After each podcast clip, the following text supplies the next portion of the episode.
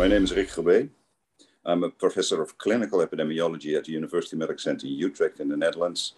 And I'm, I'm pleased to introduce the findings of the STEP trial to you that was presented at the ESC Digital Experience uh, only a couple of days ago. The STEP study is an amazing study in that it was conducted in a single country in China uh, with a lot of patients. Uh, almost uh, 85, 8,600 patients were randomized to two strategies.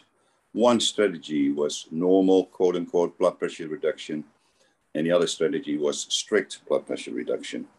The normal range was between 130 and 150 millimeters of mercury systolic blood pressure, and the strict range was below 130 millimeters of mercury systolic blood pressure. Uh, these patients were followed up for about three and a half years for adverse outcomes, cardiovascular disease, and mortality.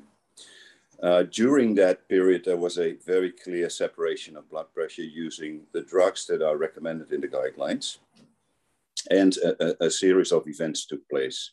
After the three and a half years, it, it was clear that the strict strategy had resulted in a reduction in all cardiovascular outcomes.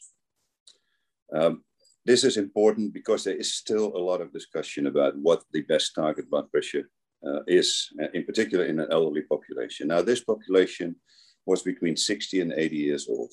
The mean age was about 66 years, and about um, uh, two thirds was below 70. So it's not a very old population.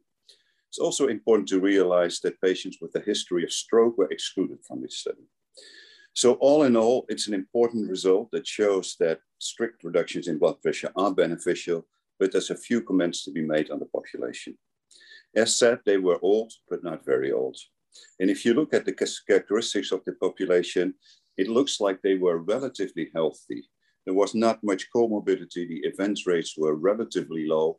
And what this shows to us that in a relatively healthy elderly population, that this is uh, the preferred strategy to take. However, we know that in an older population, there's also a lot of comorbidity. There may be frail people. And there we still need to be careful because these patients were really not included in this study. So to sum it up, uh, a very important study. It was very well conducted with a large number of patients over a long period of time. Uh, a clear reduction in, uh, in blood pressure and a separation of the two strategies, showing that strict reduction of systolic blood pressure is beneficial in a relatively healthy elderly population. Now, in perspective of the history of, blood pressure trials, they go back a long time. Really, the first trial that I recall that, that addressed the issue was the HOT trial. I think it was conducted in 1998 or something. And more recently, of course, you have the SPRINT trial, where similar sort of findings uh, uh, were observed. Now, there, there has been some discussion about the SPRINT trial, uh, and there may also be a little bit of discussion in the same fashion in this study. Um, for example, at the start of this trial, about a third of the patients had already controlled blood pressure. And the question always is that if you randomize those patients uh, to strict or non-strict blood pressure control, whether the ones that were already controlled will not show an increase in blood pressure. And that, of course, may also have an impact in that group.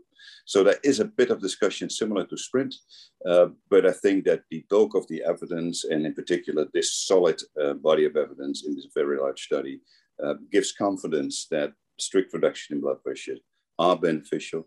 Uh, but again, you have to take the patient into, account.